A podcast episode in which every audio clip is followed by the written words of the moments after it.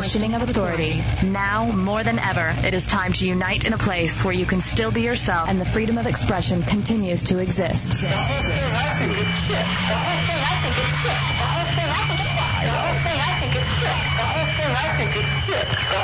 I think it's sick. Enter the Hideout. El Hepe and J-Dubs. And be heard.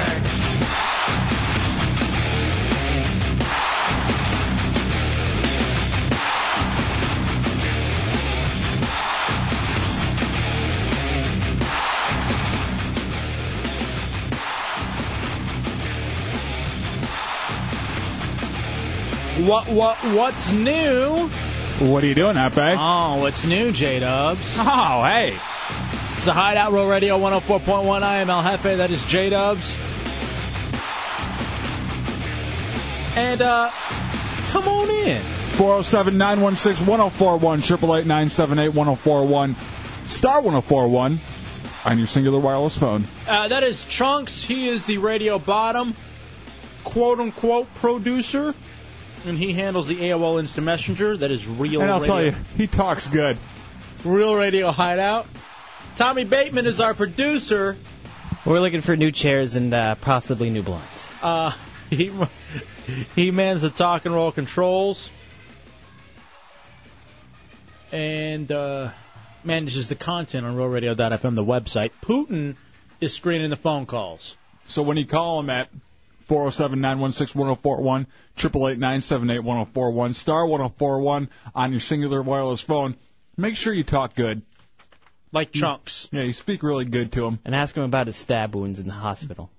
Yeah, I forgot about that last night. How could you? The kid was bleeding. That was great. So much to get to tonight, J-Dubs, on a Thursday night here in the Hideout. Boy, I don't even know where to begin. I have a story personally about something that I bought today that I'm excited about. Mm-hmm. You have a story of feeling like you were a victim in a bathroom here at the Clear Channel compound. Yes, I do. We're going to carry the presidential address at 9 o'clock this evening, Hideout style. Oh, that's good because I got new campaign ads. Are you going to address us too? I might. Would you like to... I'll answer any question directly and honestly that you ask me. Maybe you will retort then what the president says at 9 o'clock this evening. That jackass doesn't know what he's talking about. True. Yeah, actually, that's possibly true. I don't even know where to begin, though. There are two stories I really want to share with you. All right, Dubs, what would you like to hear about most? Oh, by the way, also, too, Hideout Headlines game show. It's a hit. Absolute hit. And Chunks has a Fat Man Diary. All right, I'll ask you two, because I can go either way as far as fun goes with these. There's a story about the worst, maybe ever, pain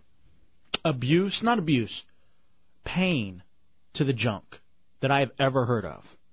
Like a junk pain story that will make any and all just fall by the wayside. I'm fully awake right now, so once I start feeling asleep, then we'll get into that story, because nut stories always wake me up. Dude, this is a good one, though. Really? Let me tell you what the other one is. Okay. Big news about bisexuality. Ooh. And specifically chicks. All right. What are we going to talk about?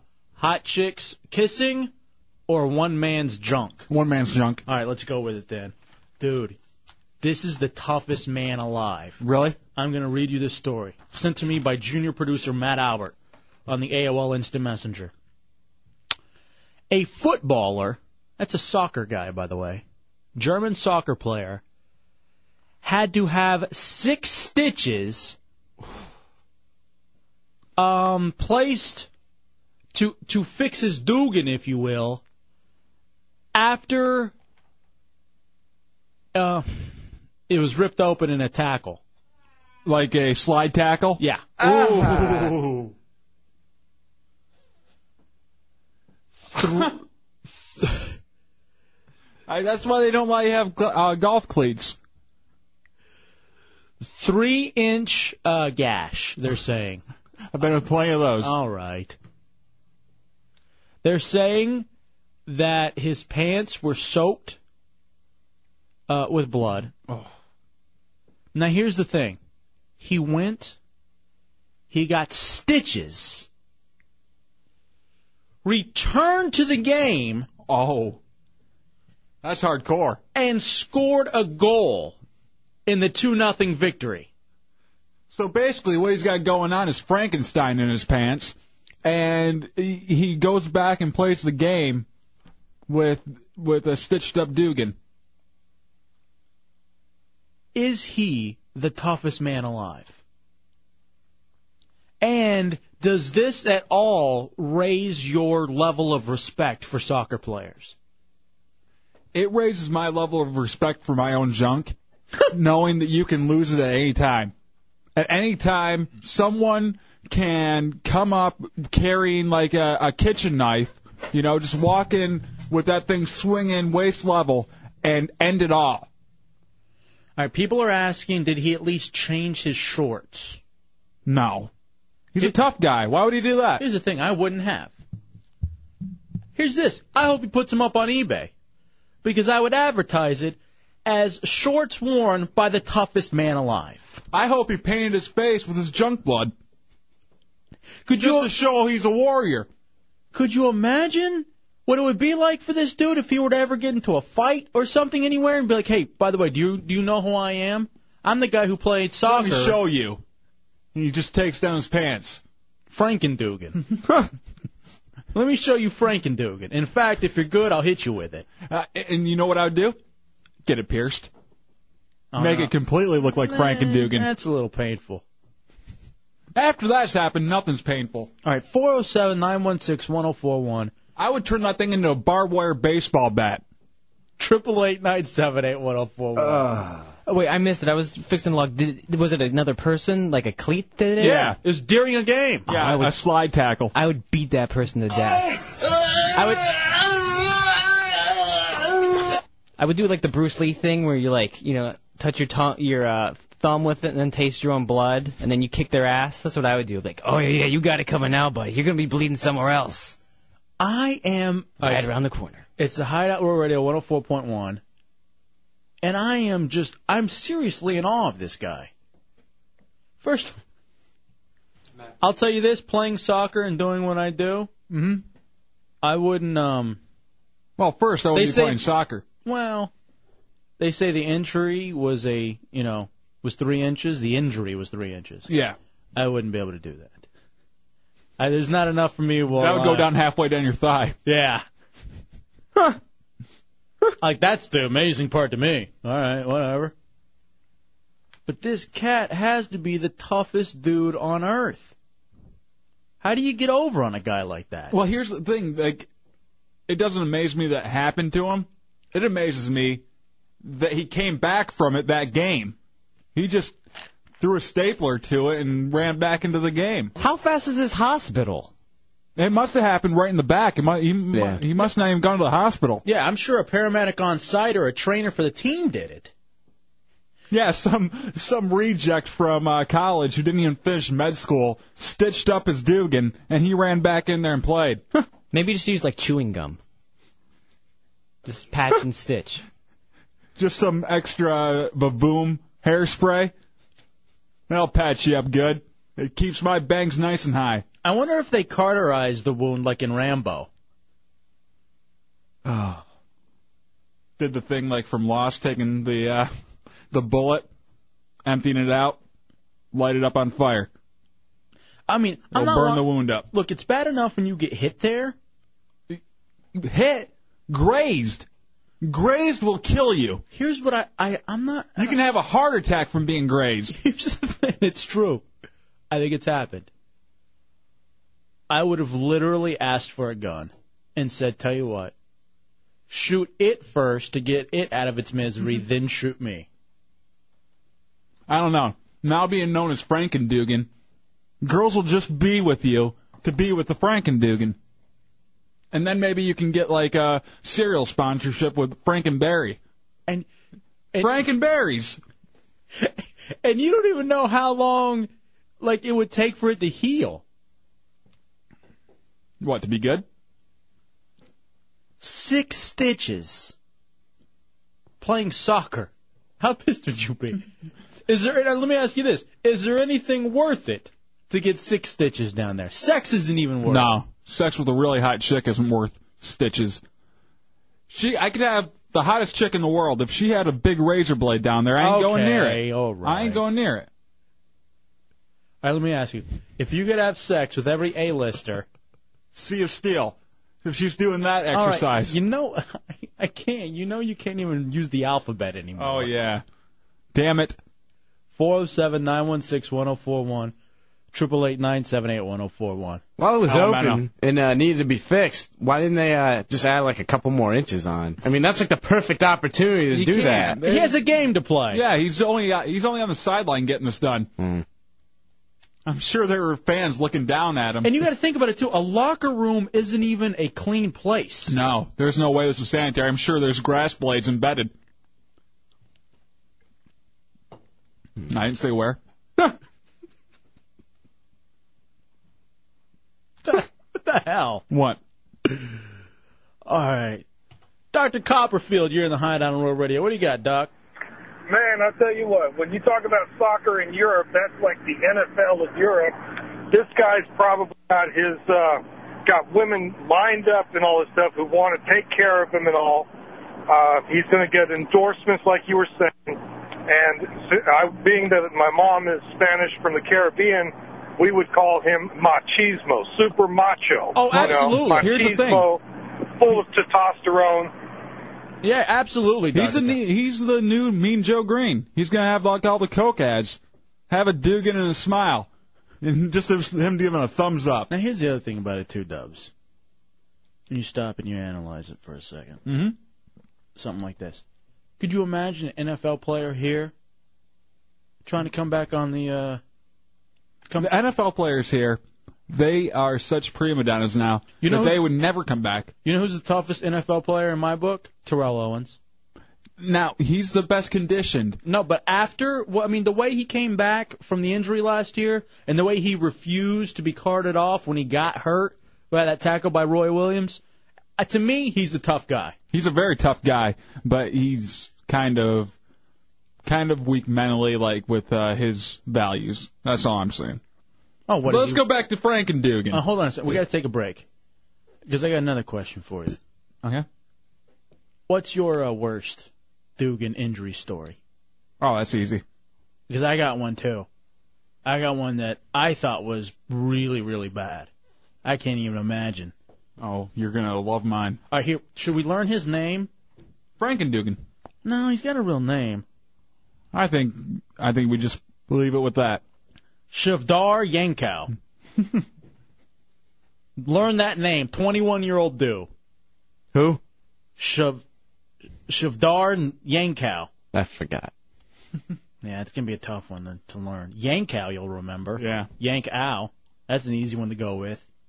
All right, quick break. We'll come back. Yankow, rip. It's a Hideout Road Radio. Oh, man. 104.1.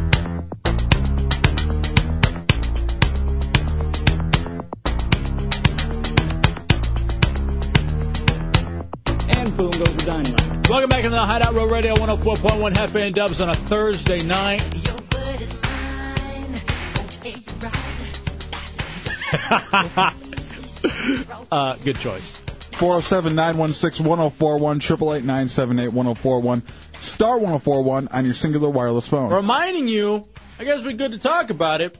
A week from tonight, the Hideout after parties begin at Chillers. Yes. Downtown Church Street.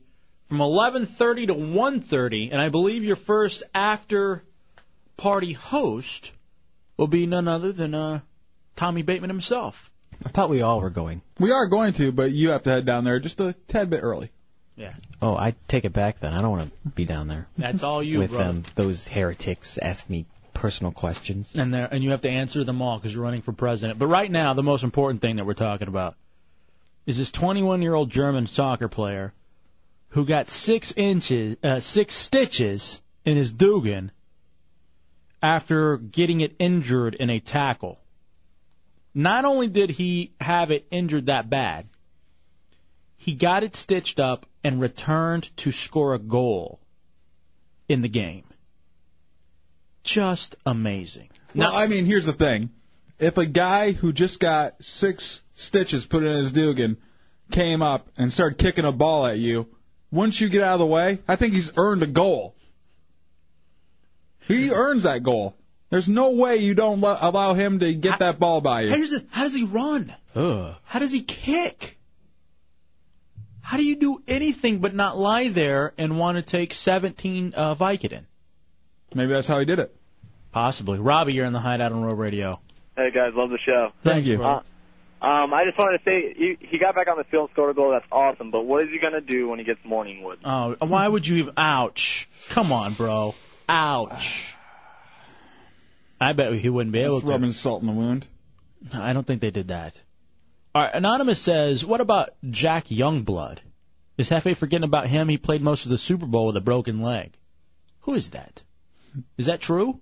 I don't know, but I know Dominic McNabb, he played a whole game with a broken ankle and actually scored a lot. He threw like 4 touchdowns with a broken ankle. It's different.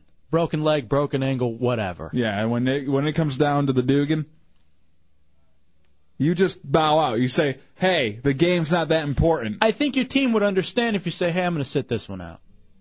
I'm going to go over here and cry until there's nothing left. In fact, I tell you what, Dubs, normally I give you crap, being a crybaby, because you quit smoking, whatever, in your tears.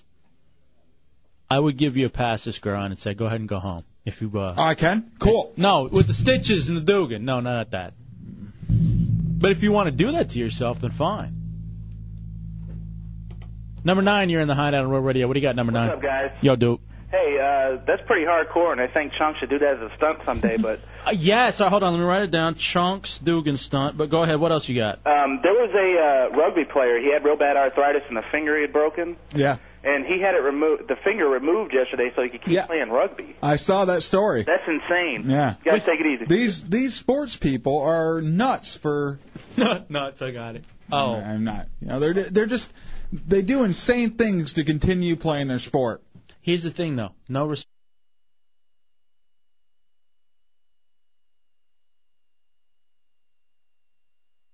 Respect for the rugby guy, and you know why? It's a finger. And he didn't do it while on the field, and he didn't score a point later. This is the greatest athlete of all time. Tiger who is what Woods. We should be saying. No. Yankow. Oh, I thought you were... No, I didn't actually forget who it was. Colin, you're in the Hideout on Road Radio. What do you got, Colin? Hey, guys. I like your new show on JFK. Thank you. What's up, buddy? Hey, man, that dude, man, he got his Dugan all shot up with Novocaine, ran back out there because they love this sport, man. They don't even know what real sport is. No, that's true. They do love the sport. And I'm sure it was drugged up afterwards, but still, you know what happened to you. In your mind, you know. I don't care if you can't feel it. You know. And you know that being out there could cause further damage. Would you shoot yours up with Novocaine if you could last longer in bed? No. Yes.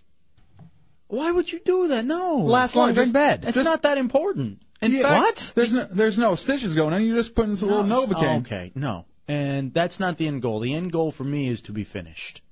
Yeah, but you want her to come back again. No, you don't.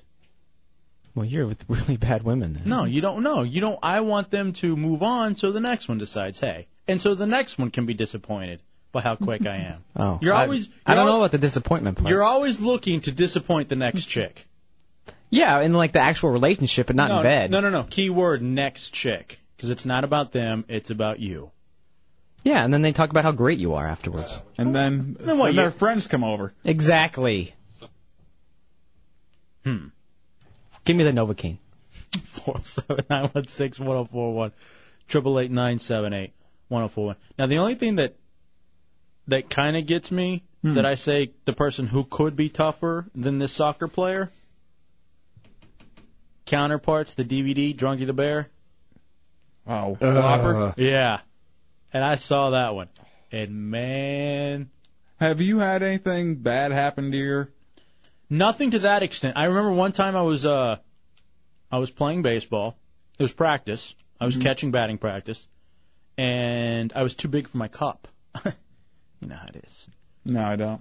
And someone hit a foul ball that went into the dirt and back up, and it was the direct shot on my left one.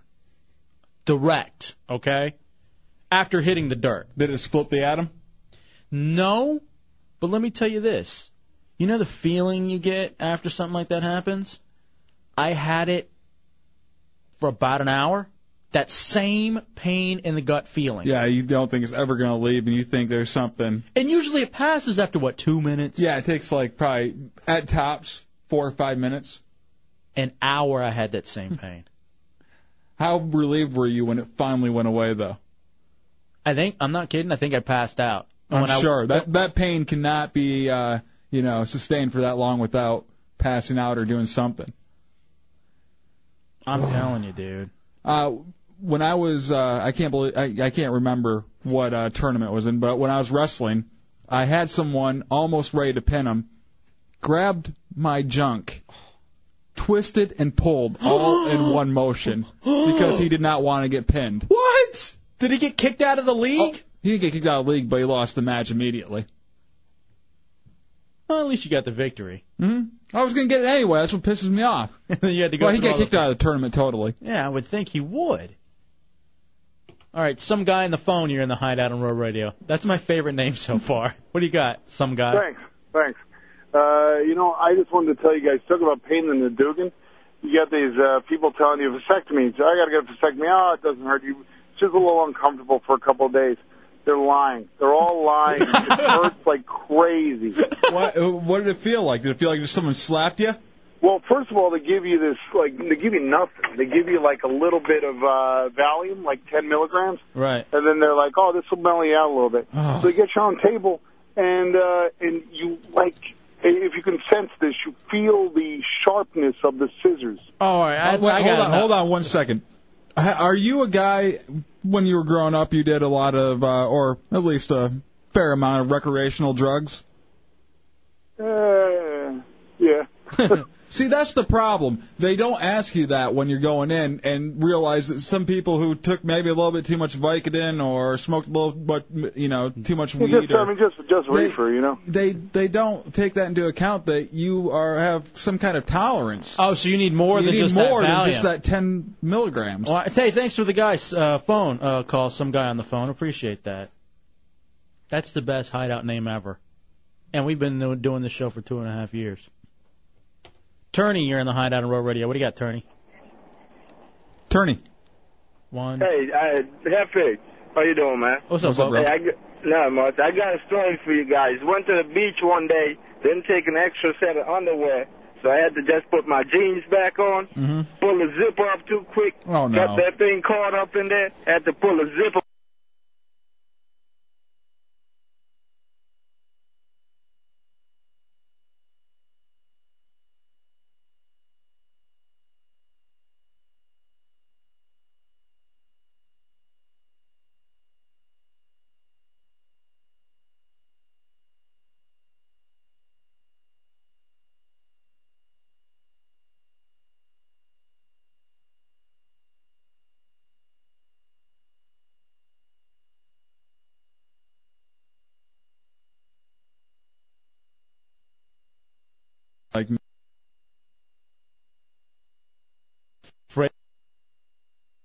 Of zippers. That'll do it. Oh, of course it'll do it. Johnson, you're in the Hideout on the radio. Justin Johnson, what's up, buddy? Hey, guys, how you doing? That guy earlier talking about a vasectomy. Yeah. I had a vasectomy reversal. Oh, what do you mean? I had a vasectomy about 12 years ago, or 13 years ago, and my present wife, I've been married to 11 years, wanted a baby, so I had it reversed. I didn't know that was possible. Yeah. Oh, yeah, it's possible, and I had to go today to test the swimmers, and that's embarrassing. But how'd they do? Did they win any medals? Man, I tell you what they do is they hand you this cup, and they put you in a room with a neon sign that says, test in progress, like nobody can figure that one out. Oh, God. Then they hand They hand you this cup that looks like a big gulp cup. Well, it is. But it hurt for days. I mean, when that reversal, it hurt for, weeks, like somebody grabbed a hold of it and twisted it. Right. All right, thank you for the call, Justin. Appreciate it. Oh. Quick break. We'll come back. More on the Hideout. Real Radio. Oh, man. Real Radio 104.1. The asexual. I'm the asexual. I'm asexual. All right, so Hideout Road Radio 104.1 Thursday night. Be a part, 407-916-1041, 888-978-1041. Soccer player, 6 stitches in his Dugan after an injury during the game. Gets sewn up, goes back out, scores a goal. Toughest man ever. That story is nothing in comparison. What do you got, Greg, in the Hideout? Hey. What's up, buddy? What's going on? What's up, Greg? I tell you what. I had 4 girls in a hot tub beachside here in Daytona. $250 in one of them big old turkey propane cookers, just boiling up the old Alaska king crab leg. I jump out of the hot tub with one of them about 12-inch Ginsu-looking knives. If you can imagine a hot dog and you slice it. All right, that's good enough. That's all I need. 32 outside, a urethra fusing, and 17 stitches on the inside. I got to give accolades to the soccer player because I could not walk for a month. I swear to God, I was up, laid up in bed for a month. And we can't get too graphic, but how are you now? Fine. Really? Mm-hmm. Fine. The ladies asked, what the heck is that scar? All right, that's good enough. Thank you, brother. Oh, my goodness. All right, Greg, second toughest man in the world. Do you think that they've incorporated what else it cuts in the infomercials? All right, no. They probably didn't. I would. I'm sure. What the hell was he doing with a Ginsu knife in the hot tub anyway? He said he was cooking. Yeah, he was cooking crab legs. Cooking women. He took the knife in the tub with him? Well, he was getting out of the tub to go get the crab legs. You don't believe him? I mean, I believe he cut himself, but I just would think that's a little odd that you take a knife. Now, both of these guys, do you think it would have been good to put Icy Hot on it to make sure it feels better? Yeah. Because that's what Chunks is going to be doing Friday, tomorrow, for the Helmet of Pain stunt. He lost in fantasy football last week, so he has to put some Icy Hot on his junk. Now, my dad is one of the guys who would have just said, walk it off, if it had happened during a game. Walk it off, we have a game to play. Be somebody. Be a man. What are you, a girl? What are we girl with a little gash? What are we playing, soccer? Actually, Dad, yeah, we are. Oh. Fair enough. You have the day off. Kellen Johnson here in the Hideout on Road Radio. What do you got, Kellen? Hey, man. You know women are going to call in and say that, we can't have anything with Dugan pain that could be close to having a baby, but I've heard people say that passing a kidney stone's pretty close. Yeah, I've heard that that's just awful. My dad disagrees with that, though. He's passed kidney stones and said it ain't nothing as bad as having a circumcision when you're, say, 50 years old or something like that. You know, and at that point... Why? Why bother? Just live with what you got. Understand that someone didn't love you enough as a baby to clean you up. Man, all right, I don't even know if I can keep up with these stories anymore. I'm looking over these. All right, James has another nominee for Toughest Dude Alive. What do you got, James? Yeah, these guys are all tough, and I'll give them all credit, but I definitely think there's one that beats them. All right, who's that? Remember the guy who was hiking by himself and got pinned by the, 2,000-pound boulder, and he couldn't escape from it, so he had to cut his own arm off with his pocket knife. Yeah, but he saw it off with a little knife. How do you compare Arm and Dugan? Hiking today. All right, you know what, though? Oh, boy. All right, but now you've had to cut it off. It took a long time. With just a little knife.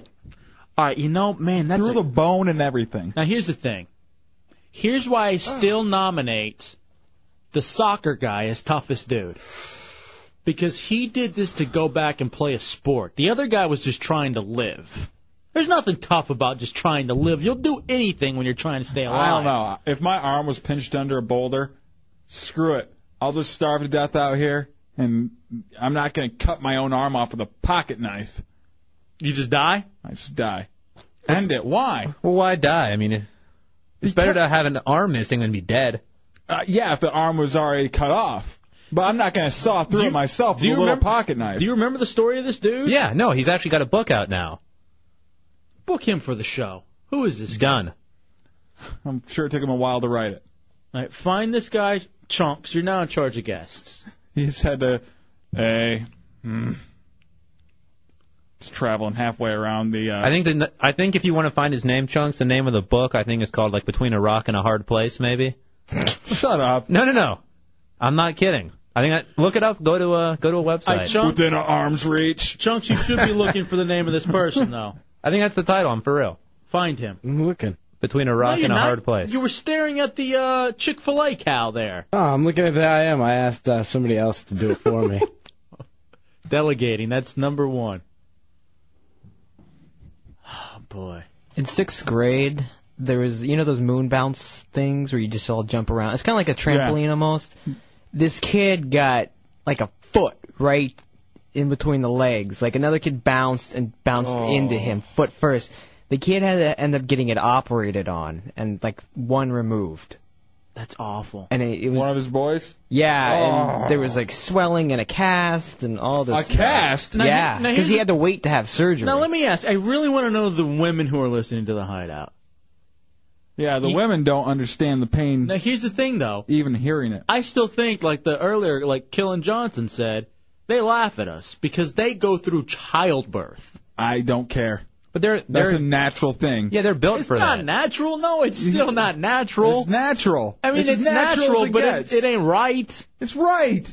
What do you mean it ain't right? That is wrong. Everything loosens and gets ready for the baby to come. That thing is precious, and that shouldn't be happening. All right, Aaron Ralston is the guy. I want him on tomorrow's show. What's the name of the book? Chunks is still waiting for the person to tell him what the name of the book is. Oh, I hope I'm right. Gibbs, you're in the Hideout on Roll Radio. What do you got, Gibbs? Hey, that guy was German, right? Yeah, he was 21-year-old German soccer player. Yeah, man, you know, like, he's a tough guy and all, but I think we're giving him too much credit. You know how them Germans get down. They're crazy like that. He probably got off on that, yeah, dude. That was probably a fetish of his. I want you to cut the Dugan. Look what I'm doing tonight. Theron is right. That's the name of the book. Cut the Dugan? Yeah. You see? Between a Rock and a Hard Place, Aaron Ralston. Mike, you're in the Hideout on Roll Radio. You probably go to the hard place. Hey, Hefe. Hey, J-Dubs. Long-time listener, first-time caller. Oh, wow. Thank you, man. Yeah. Hey, you are on the air. Hello. What's on your mind? I just wanted to say that I lived in London for a year. Lucky. And so what happened to that soccer player, dude, that's nothing. The fans in the stands, like, they have to separate the stands because if there's people with the same color jersey and then there's someone that wears the opposite jersey, they'll get sticks and just brutally beat them. Yeah, because we think Yankees, Red Sox is a big deal here, trying to go into, like, Philly and play a game. It's like, imagine Philly fan times, like, 20. Yeah. You know, if Philly fan and Raider fan got together and they were all really angry. Yeah. I don't know. It's just, like, over the top. If you got, like, a Philly fan and gave him some PCP, angel dust, you know, and threw a cop in front of him. Then you got, you know, a regular soccer fan over there. Hey, thanks for the call, Mike. Appreciate it, buddy. All right, let's take a break. We'll come back. Everybody just lined up wanting to talk about. Do you remember the black guy who got beat to death in Cincinnati? The big fat one? Oh, at the White Castle? That's a soccer fan right there. That's true. Just throwing off people. That was crazy. Not stopping. Do you remember that video of that guy? Can you find that, Chunks? It was a guy in Cincinnati. Big. I mean, just like this huge brother who was high on PCP and, like, just destroying people at a White Castle. And they basically had to beat him down to get him to stop. They beat him down so far that they killed him. That's the only way that he would quit. With the taser. Well, they tasered him. They tasered him, and then they were beating him. And he had a heart attack. Mm-hmm. Yeah, man, that was insane. Quick break. We'll come back. Everybody's lined up, man. They want to tell their stories about them and their Dugan pain. If you want to, I'll listen to it all day. It's the Hideout Road Radio 104.1. Prove it. I'm not saying that I could beat it up, but I could kick it in the throat. Make it take a knee. I've seen that same competition you're talking about, but they do it with the prisoners. Like they do it with jailmates, and it's for their people's entertainment. Where they sit at the table, and the last person. I saw a special on it on TV, so it's got to be true. What happened? You probably saw some movie. That same thing that Hefe's talking about, where you sit at the table and the last man up wins, they do that in, like, the prison circuit. With the bulls? Yeah, with prisoners. You're such a liar. Why would I make that up? I don't know why you would. I think you saw a movie. And I also saw a special on the gay rodeo 2 nights ago. Well, we talked to them already. Mm-hmm. I was watching it.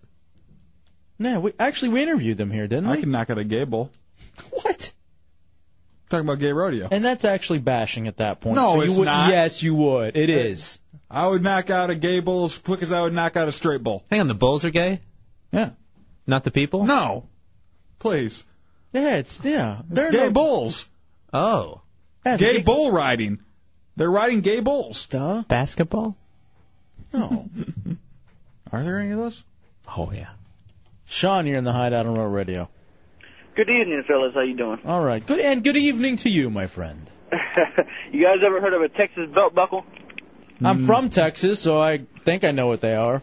All right. Well, if you take your brains and kind of put them outside your pants top, and you lift your shirt every once in a while, when your friend's looking, you get the brain. That Texas belt buckle. Well, so anyway, one of my friends had a bad habit of doing that shit around my house.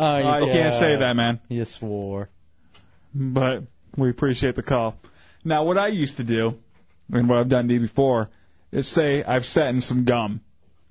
And what I do, it's the gayest thing ever. I pull over myself around my belt line and pop my shirt up. Hey, I think I sat in some gum. You're so gay.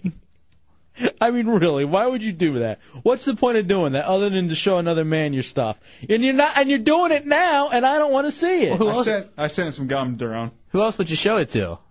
Can I have a piece? What? We just told you what it is. I like those big pickles. All right, someone called to verify Daron's statement about prison rodeo. Here's the thing. I don't believe you until you go on the air, and you tell me where you saw it. Otherwise, it isn't real. And has anyone noticed that the internet around here at the Clear Channel compound sucks now? It's been dropping all the time. It goes so slow. Can we not pay the bill? Do we switch providers or something? Are we spending a little too much money on the producers for the Hideout? We'll take a break. We'll come back. Have another piece of gum. All right. Speaking of... We have nice yellow tooth technology here in the Hideout.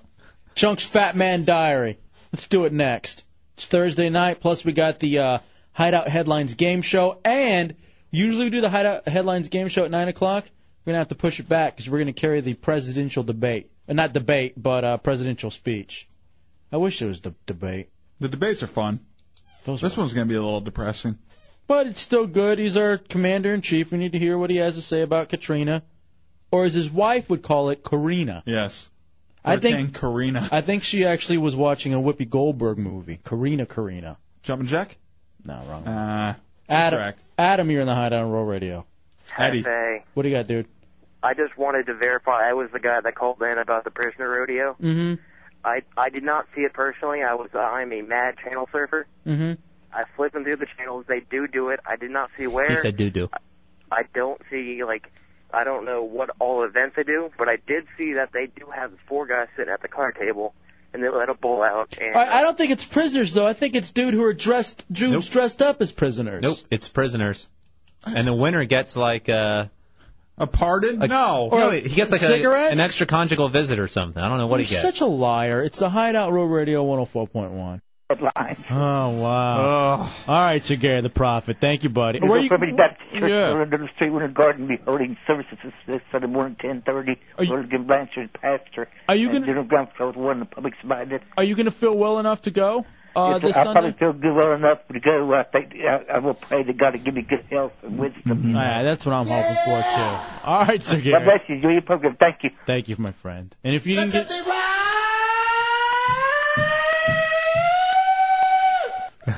And if you didn't get enough of news headlines, stick around. Sir Gary Jr., Putin, will be doing the Hideout Headline Game Show coming up during the 9 o'clock hour. Heretic Jose, you're in the Hideout. What's up, buddy? Hey, what's up, man? I'm over here in Mississippi in one of the disaster areas about probably 45 miles away from New Orleans. How did you get out there? What are you doing? Are you just, like, helping to clean up and stuff, or what? Yeah, I'm actually in disaster relief here with actually the Presbyterian disaster relief. Somehow I got logged in with them. So it's definitely an experience, man. Yeah? What are you seeing there on the ground, Heretic Jose? I am over here, and I am seeing the worst thing I've seen since Hurricane Andrew. I was in Homestead when Andrew hit, and I have not seen anything this bad. I mean, is it just complete, like... Is it just flattened out there? Devastation and, like, houses completely gone, essentially? Put it this way. There's a place around here called Diamond Head South, which is equivalent to about, if you've ever been to Aliqua in Lake Mary, it's a very high-class neighborhood in Lake Mary. Mm-hmm. The place is leveled. And those are the big houses and stuff like that, too. Yeah, I'm talking, millions of dollars in houses just gone. Right now, I'm with them, and we're actually pairing up with the Red Cross and a couple of other people here. And, well, I'll tell you what, I'm just surprised that a heretic's out there doing good work. So, hey, man, I really appreciate you checking in, and keep letting us know what's going on out there, all right, buddy? Definitely. I'll call you tomorrow. All right, cool. Man. Hear what's happening. Proud of the heretics. Getting out doing good work. I'm calling him a heretic. No, it's not quite the same.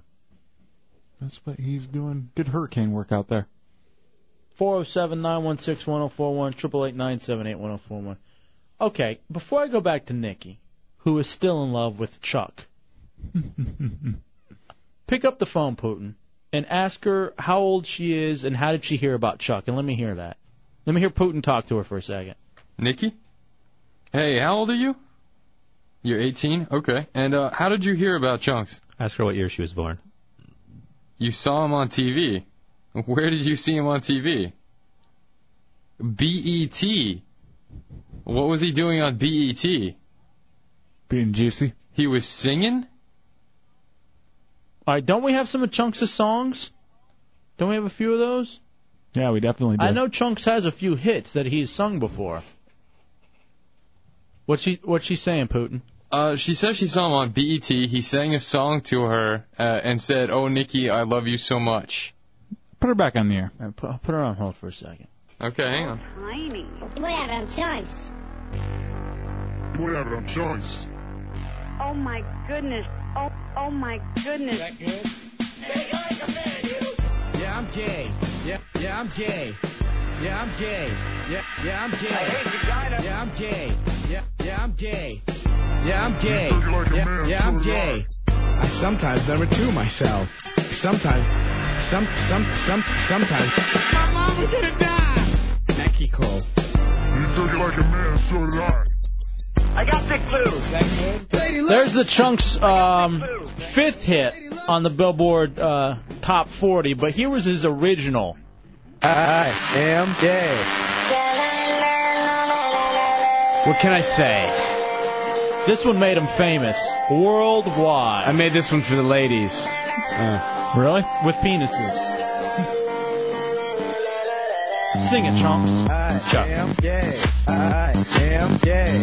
I am gay. I am gay. I am gay. I am gay. I am gay. Go to chunksdance.com for the video version.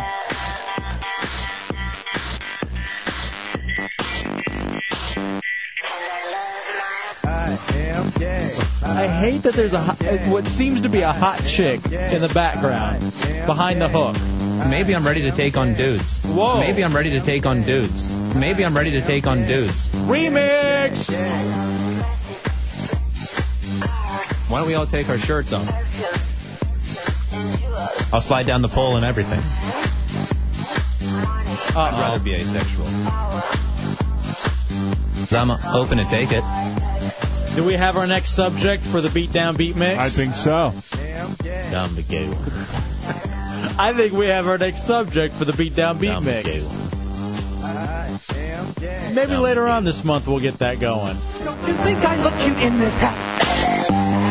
I look penis. Well, Nikki hung up because after playing Chunks' hit, I guess Chuck, as she called him, isn't the person that she saw on BET. Oh, I am, baby. Yeah, that was me. We'll take a break. We'll come back. We'll get... He's a gambling man. Chuck's Fat Man Diary I was hoping he was going to sing his own, like, do some remakes. Like, this doesn't even fit here. You're just doing this. Aye. You want to tease us with a little bit of your Fat Man Diary? So when we come back from break, give me the best line in it. And I was the very hairy vomit. Man, that can't be the best line in it. And that was already in another one. Yeah. Oh, God. I feel like I'm handling a snake. Yeah. A little tease for what's coming up in the Chunks Fat Man Diary. Fat Man Diary, stories from Chunks' life coming up next. What's one of the, what's this one? I had him by the junk anyway. One of the little teaser lines. A little candle and put on some classical music to set the mood. All right. Hey, I'm trying not to yell. But I'm Chunks. I don't want that guy. You guys all having fun over here, just laughing at me, my boobs jiggling. I'm trying, but the cholesterol level is raising, and that makes my voice cholesterol level modulation raise as well. Oh my goodness, Chunks, you're so tiny. It's a Hideout Road Radio 104.1. 4.1 Thursday night in the Hideout. It's now time. By the way, Half and Dubs joining you. Yes. 407-916-1041, 888-978-1041, star 1041 on your singular wireless phone. Those are the phone numbers here at Real Radio 104.1. It's time to live the life of a radio bottom. Now, as a public service, The Hideout presents a roadmap to dysfunction with Chunks and the Fat Man Diaries.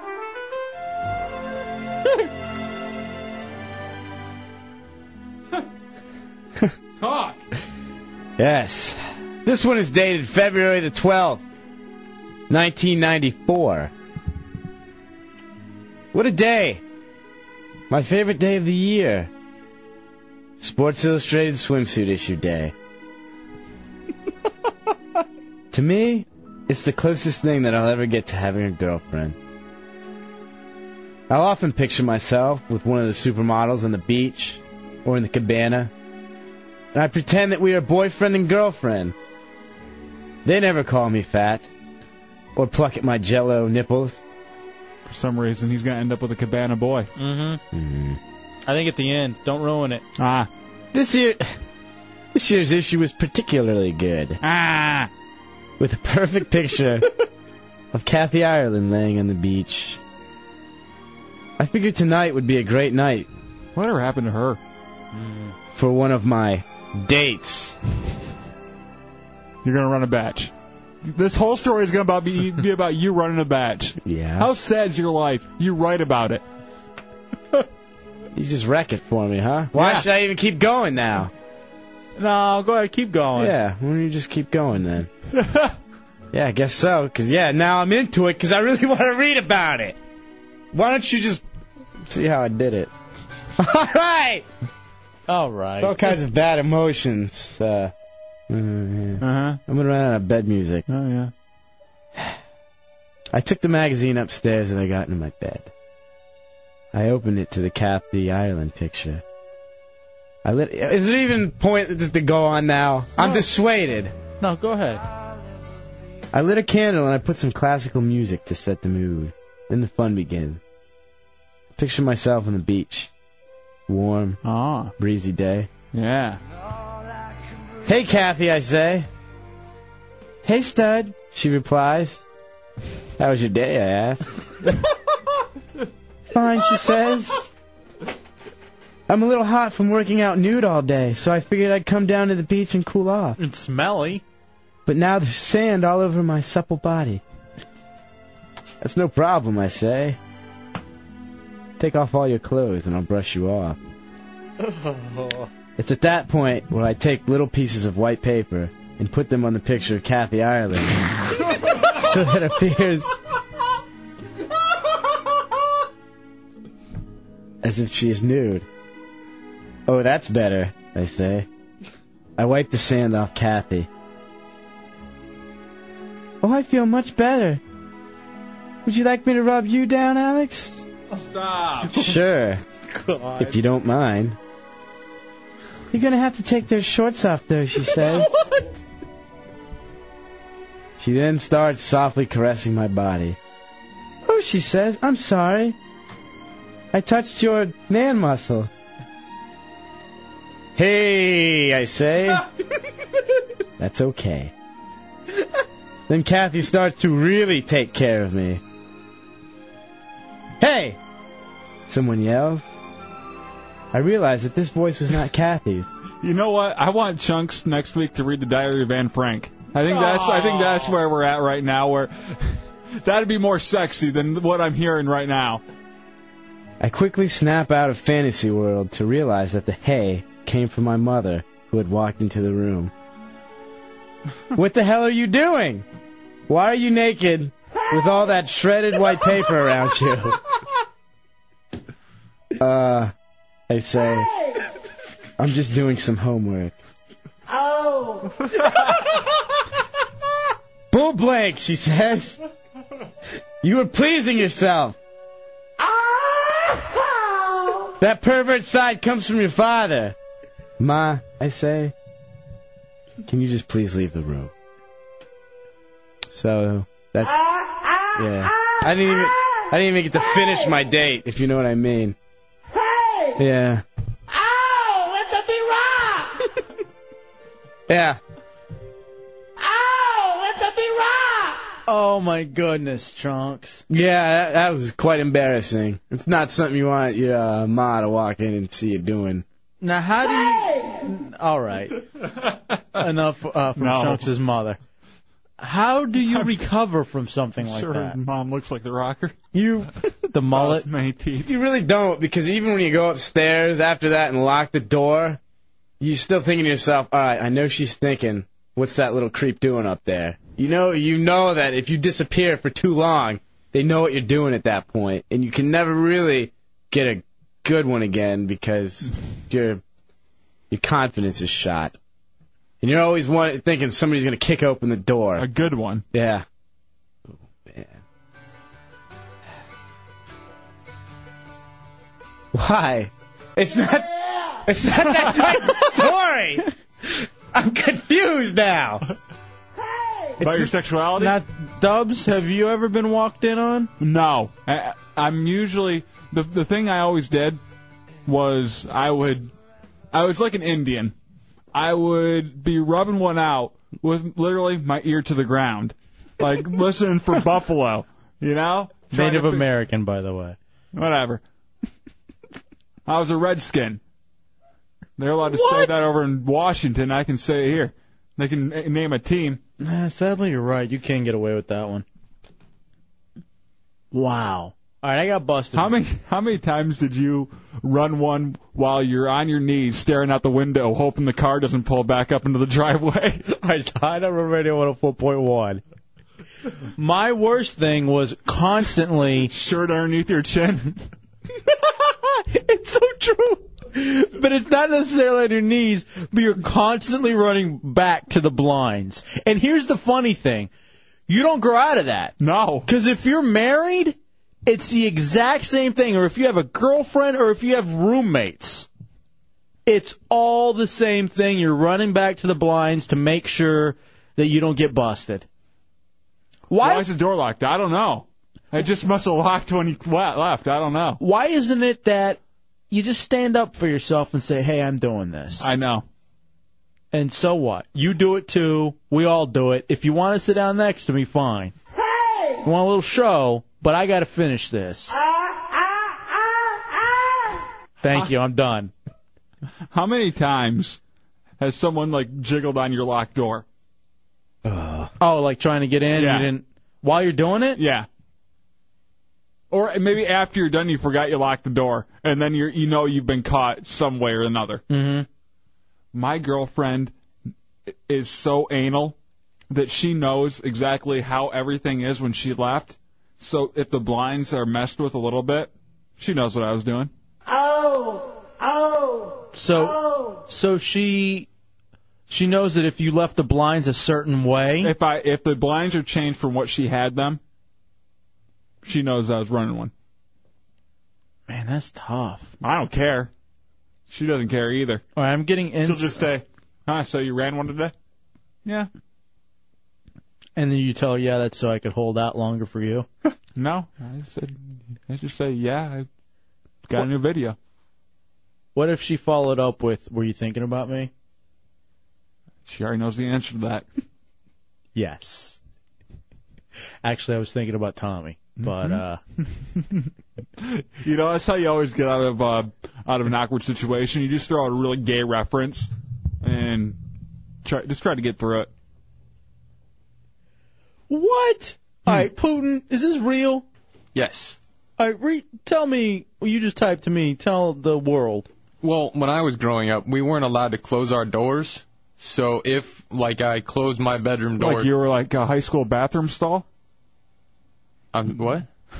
Your high school, didn't they just have, like, no doors on the stalls and no one could poop there? Oh, no. Oh. They had doors. I hate that. Yeah, but we weren't allowed to close our doors as kids in our house. So if I did shut my door, you know, on accident or on purpose, whatever... There would be, within 5 minutes, I guarantee you, little patrolman mother would have come by. What are you doing in there? What's going on?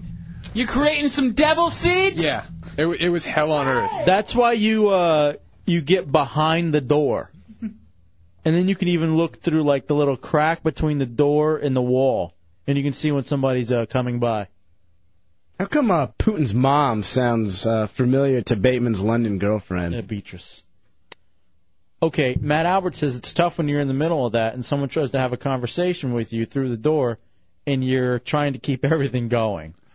How many times have you been running one and you've been expecting a call or you, like, really need to take a call? So you do the whole call with Dugan in hand, just hoping, you know, it doesn't mess up on you. I've done that before with you calling. Actually, probably with all of you calling, except Putin, who doesn't have my number. Yes, I do. I gave it to him. Through an inside information tells me that someone may be taking care of business while another someone's dog is scratching at his door. What? So apparently while Chunks is trying to take care of business, Roxy, Tommy's dog, is scratching at his door. Your back door? No. You got a dog biscuit between the pillows? Is that what you're telling me? You know, every once in a while you wipe a booger on the dog as it walks by. You think Chunks has ever used the dog to clean up? Okay. Oh. Now Tommy's just going to hit you, man. He's just going to hit you. He's grabbing a knife. Dude, you're going to want to run. Out. Do it. Get out now. Him. Go. Run now. He stabbed you yesterday. Get away from me. He just went to go get a sandwich. Yeah. It's fine, Putin. He just went to get a sandwich. Oh, he did. There's sandwiches in the back. Yeah, he went and got a sandwich. It's okay. Go ahead. Yeah, phones are ringing. I need you to go answer the phones. 407-916-1041, 888-978-1041. Star 1041 on your singular wireless phones. It's okay, dude. Okay. Good boy. All right, Putin got smart and came in here and saw Bateman with the knife. And now Tommy's trying to get him to come in there and answer phone calls. All right, this on the AOL Instant Messenger from Databyte. His mom caught him while doing the scrambled porn thing. We've all been there. How many times have you just left it on the wrong channel, and they pop it back on? And they know what you were doing. Yeah. Or you leave the wrong video in the VCR. All right, 99 says, best thing, that's why you always do it in the shower. Yeah. That's why you just, 30-minute shower, I couldn't get clean enough. But everybody knows then, too. And they're always shaking the door. Especially if it's the hideout off-campus housing. Just messing up the rhythm. Putin, the phones are ringing. I need you to go screen the phone calls. 407-916-1041, 888-978-1041, star 1041 on your singular wireless phone. What's Tommy doing? I got one out of my backpack. Now he's got two knives. Why do you have a knife? Guys, for protection. Why didn't you have the knife last night when he stabbed you? Why didn't you have it on you? All right, so Tommy literally has two knives now. Go get the phone. Three. This should be fun. I don't even know what's going on in there. Damn it! He's got three! Ha! You're crazy, man. Tommy, you can't be chasing around interns with knives. Just one. All right, Matt, just pick your favorite knife, and you can have that one. Matt says he did it in the shower once and got a migraine afterwards, so he can't do it there anymore. You know, it is odd when you're in the shower doing it. Sometimes, if it's really good, you may take a knee. I've taken a knee in the shower before. You boys going to get along back there? You going to stop stabbing each other? Tommy didn't stab him. Tommy has stabbing each other. We'll take a break. We'll come back. Tom's like our little reality show going on here. And it's behind glass, so I don't think anybody's actually getting stabbed. It's the Hideout Real Radio 104.1.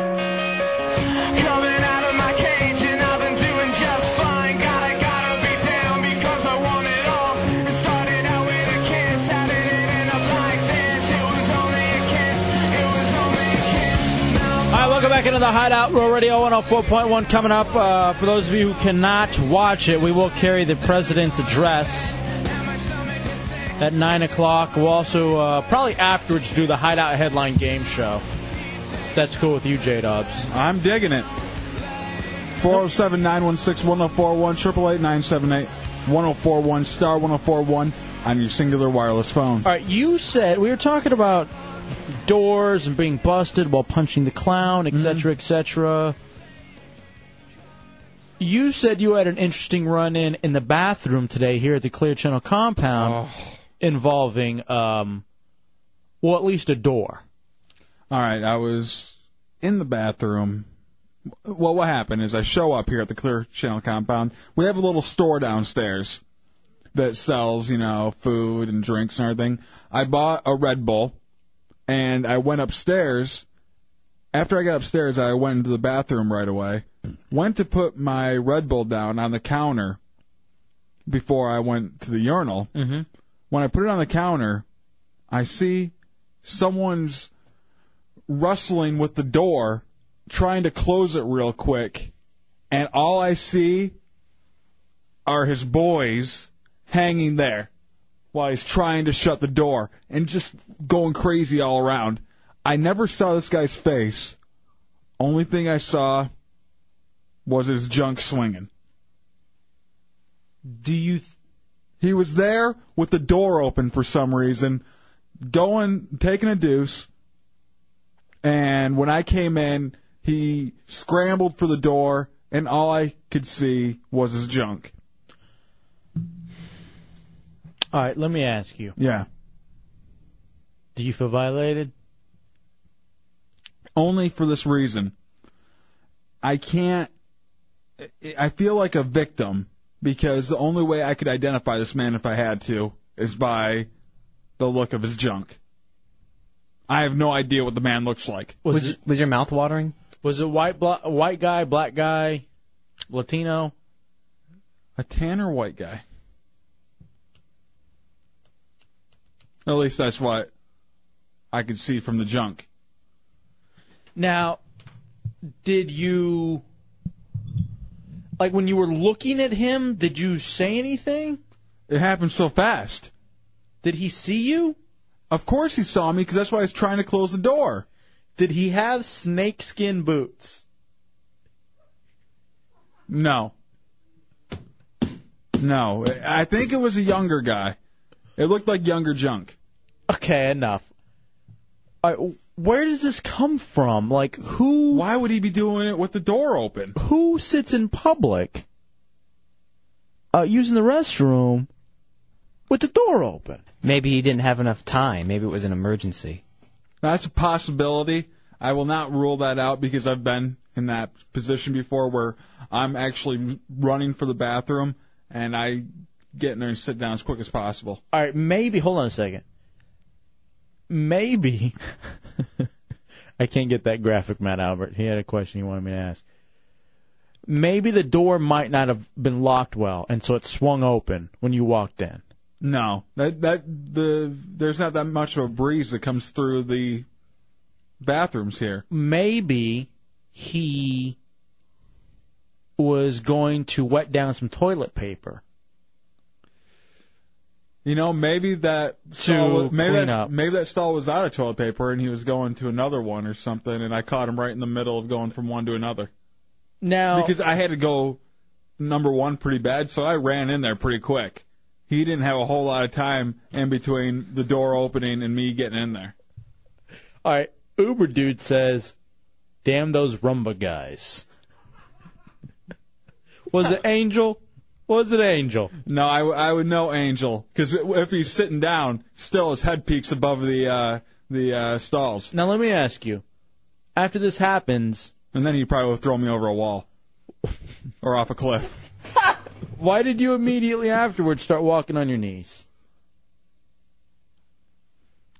That's what the bad man told me to do. Did you walk in there on your knees, or did you just drop down to pick something up, or... grab something with your mouth? I really needed just to adjust the socks on my ankles. So what do we do about this, Dubs? Do we need to now put up? Do we need to send out a memo saying please close the doors to the Clear Channel compound when you poo? Let's get the cops up here. I'll do an artist rendering, and actually, you know what? It'll be like the Short Tort Man video, and we'll walk around checking everybody's junk. All right, you know what? I want you to do this. I want you to draw them for me now, and we're going to put this up on realradio.fm. Okay. Draw me the junk you saw. Now, who... Ooh, all right. Maybe. Because the way the stalls are situated here at the Clear Channel compound, if you have the door open, you face the mirror. What if this guy's one of those dudes who likes to watch himself? Who likes to watch himself as he's going. That's actually a very good argument. No, not while having sex, but just while he's going. All right, Tommy's in the other room flexing and beating up an imaginary woman. All right, here's a big question for you, Dubs. Yes. Do you still have the sore throat? No. I got a lozenge. Dubs is taking this seriously as he's drawing. I want this to be scanned and put up on realradio.fm. He doesn't have a sore throat. He has some honey to coat it. Hmm. Real deep back there in his throat. Right, you know, at this point, no. I have to. At that point, I just had to. Good luck putting this up on realradio.fm. What, the artist rendering? Yeah. Why couldn't we? It's just a picture. It's a cartoon of something everyone has or has seen. When does the president start talking? Should we break now? No, you know it always takes him a while to walk up to where he's talking. From what I understand, it's getting started right at 2 minutes after. That's when he's going to come out. And talk. He's going to talk. Yeah, but it takes him a while to walk up there. I guarantee he doesn't say his first word till 5 or 6 after. David, you're in the Hideout Road Radio. What do you got, David? Actually, I have a question. Was this on the fourth floor or the first floor? Fourth floor. Fourth floor. Was it the handicap stall? Yes. Yeah, the door is screwed up in the handicap stall. How do you know? Do you work here? No, actually, I don't. I was visiting a friend over at a sister station. Oh, okay. And I used the restroom yesterday, in fact. And it was funny that you had mentioned this because I had an emergency yesterday. I had to run in there. But the door's all screwy, and you got to, like, jam it in there, so that's probably what happened. Oh, I did the same thing yesterday. Oh, wow, all right. Thank you, David. So now we solved the mystery. Someone just got stuck with a faulty door. But still, I was forced to see this. You have. You've literally drawn it in action. Yes, arrow showing which way it was swinging. Well, this isn't me. This is too big. Oh, that's to scale. Yeah, I was going to say, is this to scale? All right, Matt Albert would like to know, was his hair parted, and if so, was it down the middle? No, it was more of a Jerry curl type thing going on there. Mm-hmm. A little soul glow. 407-916-1041, 888-978-1041, *1041 on your singular wireless phones. All right, let's take a break. We'll come back. It's the Hideout Row Radio. Oh, did you forget something on the drawing? Yes. What? What'd you forget? Let me finish it for you, and I will. I can't believe there you go. Someone actually knew what it was. You drew a ruler and put an 8.5. Wow. It's a Hideout Roll Radio 104.1. Oh, make me over. I'm all I want to be. I walk and study. What the hell's going on over here? We work with retards. Welcome back to another Hideout Roll Radio 104.1. We're about to go to the presidential address here in about 9 minutes. We're at the break early in a second. Yeah. But first, what happened during the commercial break? Well, I was looking in the back, and I guess Tijuana Flats was here today, and they dropped off some hot sauces. One of them is Smack My Ass and Call Me Sally, the slap heard around the world. And I know there's a couple different Smack My Ass and Call Me Sallys. So I went in and asked Chunks, is this the hot one? The really, really hot one? And he's like, I don't know, grabs it and pours it down into his mouth. Doesn't take a dab of it. What are you doing? Look, read the warning. Extremely hot. Use with extreme caution. Use one drop at a time. Keep away from children's and pets. Pets, that means you, Chunks. What about from people who speak? Wash hands after use. Do not use if you have a heart or respiratory problem. And how much of this did he have? I would say equivalent of... there's a lot missing. Did he open it up? Yeah, that hadn't been opened yet. Like a shot worth. Oh, yeah, this has the special label on it. Mm-hmm. Turn your mic on, stupid. Why did you do that? You could have just taken a drop of it. You'd have to pour it down your mouth. You asked me if that was a hot one, and I was just following orders to find out. I got scared. You could have just taken a drop of it, or you could have said, I don't know, do you want me to taste? And I would have said no. And if you're going to at least do something like this, could you do it on the air, please? He asked me, and I just took it. I didn't know what I was supposed to do. Is this when you're in the bathroom? No, he's not 8.5. It's getting in my chest now. The hottest condiment on earth, and you just pop it open and take, what, a tablespoon or two? Putin, come in here. You're a hot sauce guy, aren't you? I want you just to look at it and smell it and see if you know anything about it. All right, is there any scolding unit? I'm Latino. Let me sniff this. Oh, my chest. Here, pull it up. I'm afraid to spill it. I don't do well with hot sauce. You know what we ought to do? There's a lot missing, man. You took essentially the whole, top of the bottle. Are you getting anything off that? Will you rub the top and... Just taste some? Yeah, just taste some. Just the top of your finger. Yeah. There you go. You give her crazy eyes. Oh, my God! Oh, my God! Yeah, it doesn't have much of a scent. Actually, it smells... kind of pleasant. It's no good, man. Smell it. It smells kind of like just tomato juice or something. Ooh. Oh no, I can smell that. I can smell the hot. It doesn't smell like your normal hot. No. It doesn't. It smells like there's a lot of vegetables in there. All right, we'll take a break. Come back so we can join the president. Chunks, what are you doing? He took a lot of that, man. Oh yeah. It's not like... you know in the bottle where you have the regular part of the bottle, then you have the top part? Mm-hmm. He took the whole top part, which I would say is... like 15 or 16 drops. No, more than that. Yeah. It's as if you had one of those big wooden spoons. He took that amount. How are you doing over there, Putin? You literally had maybe a drop or two. I didn't even have a drop. I coated my skin.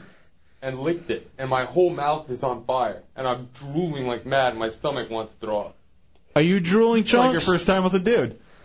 All right, my lips feel funny, but it's my stomach. All right, we got to take a break and come back so we can join the president. It's the Hideout Roll Radio, you retards, 104.1. All right, welcome back into the Hideout Roll Radio, 104.1. In a couple of minutes, we're going to do the Hideout Headlines game show to give you prizes. But first, we did this once before. It's the, we're going to broadcast the president's speech. I see him walking right now. And we do it hideout style where we commentate while he talks. So this isn't your news station. If you actually want to hear it and not have us talk, go to watch it on TV or either go to another station. Yeah. But here's hideout style, the president. Hope to return. Eastward from Lake Pontchartrain, across the Mississippi coast, to Alabama and into Florida, millions of lives were changed in a day by a cruel and wasteful storm. In the aftermath, we have seen fellow citizens left stunned and uprooted, searching for loved ones and grieving for the dead, and looking for meaning in a tragedy that seems so blind and random.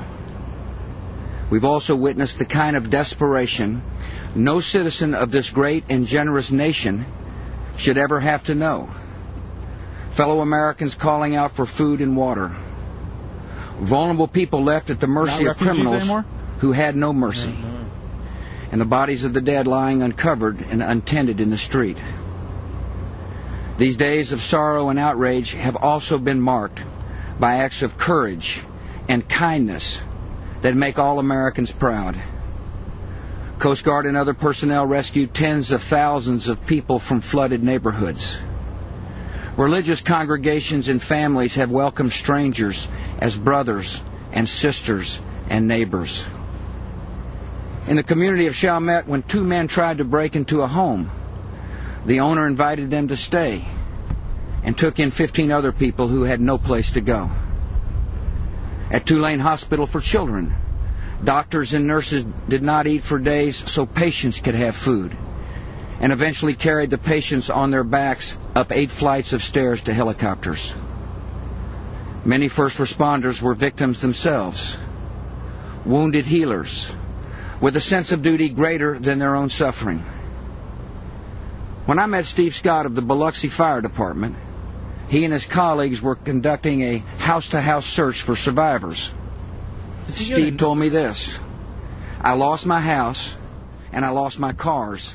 All right, no, but no. I still got my family, and I'll still got my spirit. I'll write it down. Comment later.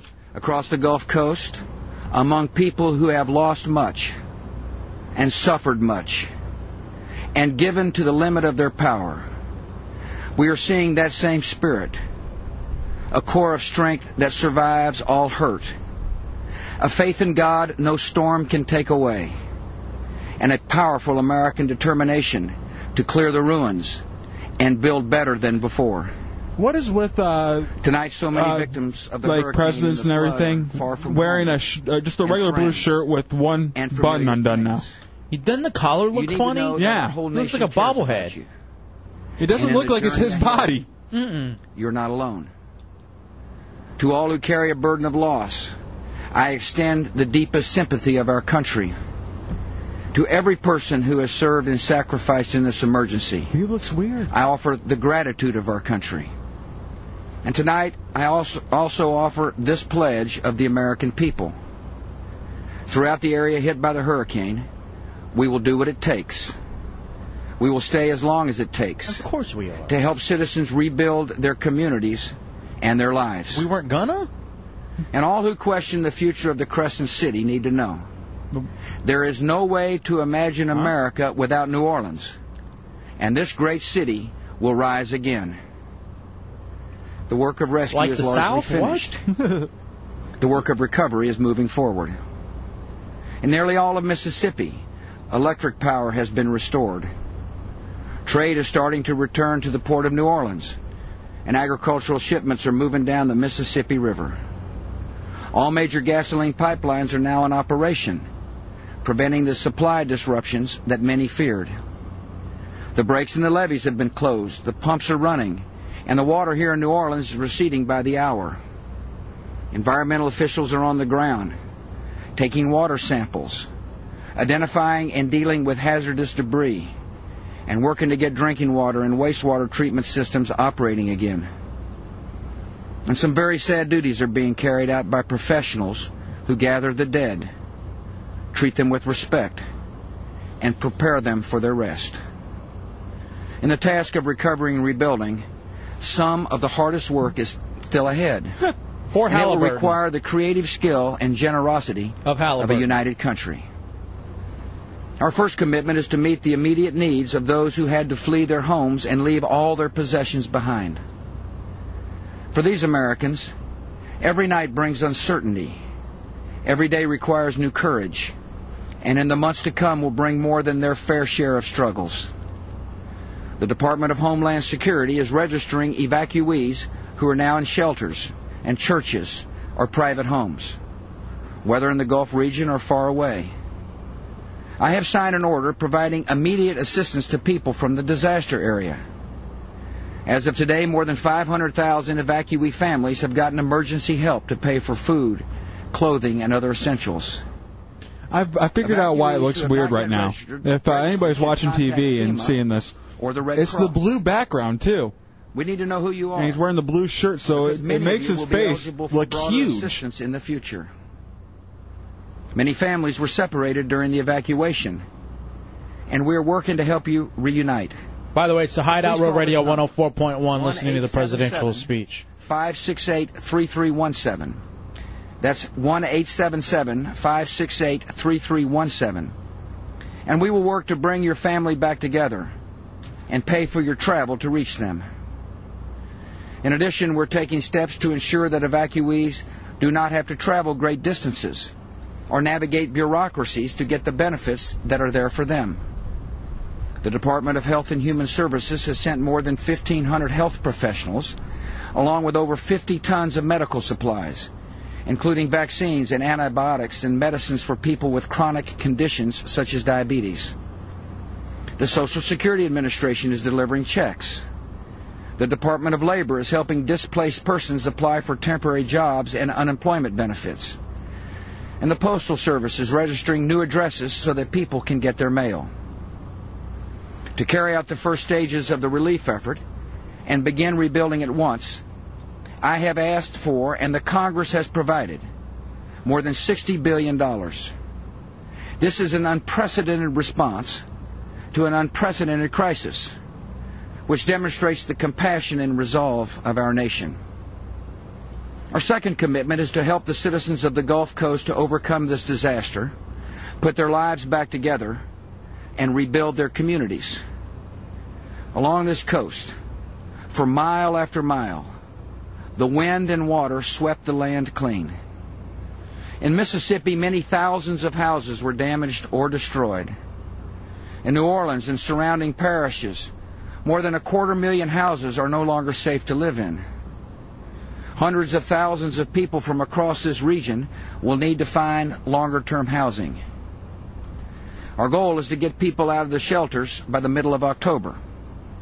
So we're providing direct assistance to evacuees that allows them to rent apartments, and many are already moving into places of their own. A number of states have taken in evacuees and shown them great compassion, admitting children to school and providing health care. So I will work with the Congress to ensure that states are reimbursed for these extra expenses. In the disaster area and in cities that have received huge numbers of displaced people, we're beginning to bring in mobile homes and trailers for temporary use. To relieve the burden on local health care facilities in the region, we're sending extra doctors and nurses to these areas.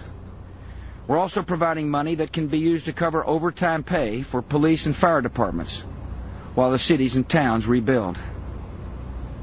Near New Orleans and Biloxi and other cities, housing is urgently needed for police and firefighters, other service providers, and the many workers who are going to rebuild these cities. Right now, many are sleeping on ships we have brought to the port of New Orleans, and more ships are on their way to the region. And we'll provide mobile homes and supply them with basic services as close to construction areas as possible, so the rebuilding process can go forward as quickly as possible.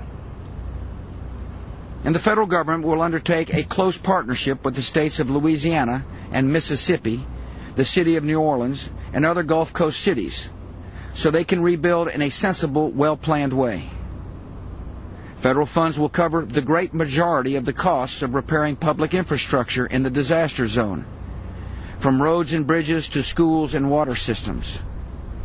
Our goal is to get the work done quickly, and taxpayers expect this work to be done honestly and wisely, So we'll have a team of inspectors general reviewing all expenditures. The exact opposite of before we got there. In the rebuilding process, there will be many important decisions and many details to resolve. Yet we're moving forward according to some clear principles. The federal government will be fully engaged in the mission. But Governor Barber, Governor Blanco, Mayor Nagin, and other state and local leaders will have the primary role in planning for their own future. So they get the blame for that. Clearly, communities will need to move decisively to change zoning laws and building codes in order to avoid a repeat of what we've seen.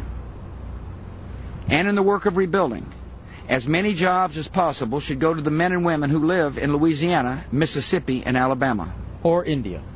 Our third commitment is this. When communities are rebuilt, they must be even better and stronger than before the storm.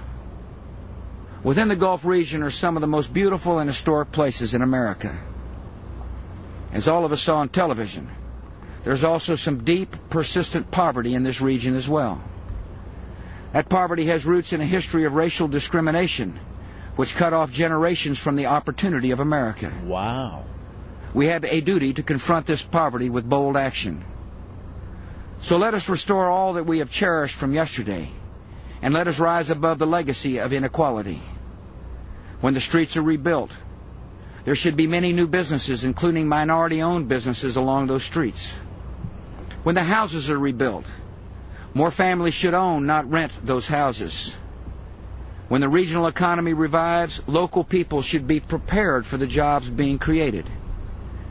Americans want the Gulf Coast not just to survive, but to thrive. Can we do that in Detroit? Not just to cope. Compton, other places too? We want evacuees to come home for the best of reasons, because they have a real chance at a better life in a place they love. All right, it's break here. When one resident of this city... We'll come back, more of the presidential address. First, we've got to pay some bills. It's the Hideout Road Radio 104.1. All right, welcome back into the Hideout Road Radio 104.1. We are doing a little simulcast of the president's speech right now about Hurricane Katrina, and we'll go back to the president here in the Hideout Road Radio 104.1. Clear and up-to-date plans for responding to natural disasters and disease outbreaks or a terrorist attack, for evacuating large numbers of people in an emergency, and for providing the food and water and security they would need. In a time of terror threats and weapons of mass destruction, the danger to our citizens reaches terrorism much wider than a fault line or a floodplain. Got through the stuff now. I consider detailed emergency planning to be a national security priority. And therefore, I've ordered the Department of Homeland Security to undertake an immediate review, in cooperation with local counterparts, of emergency plans in every major city in America. I also want to know all the facts about the government response to Hurricane Katrina. The storm involved a massive flood, a major supply and security operation, and an evacuation order affecting more than 1 million people. It was not a normal hurricane, and the normal disaster relief system was not equal to it.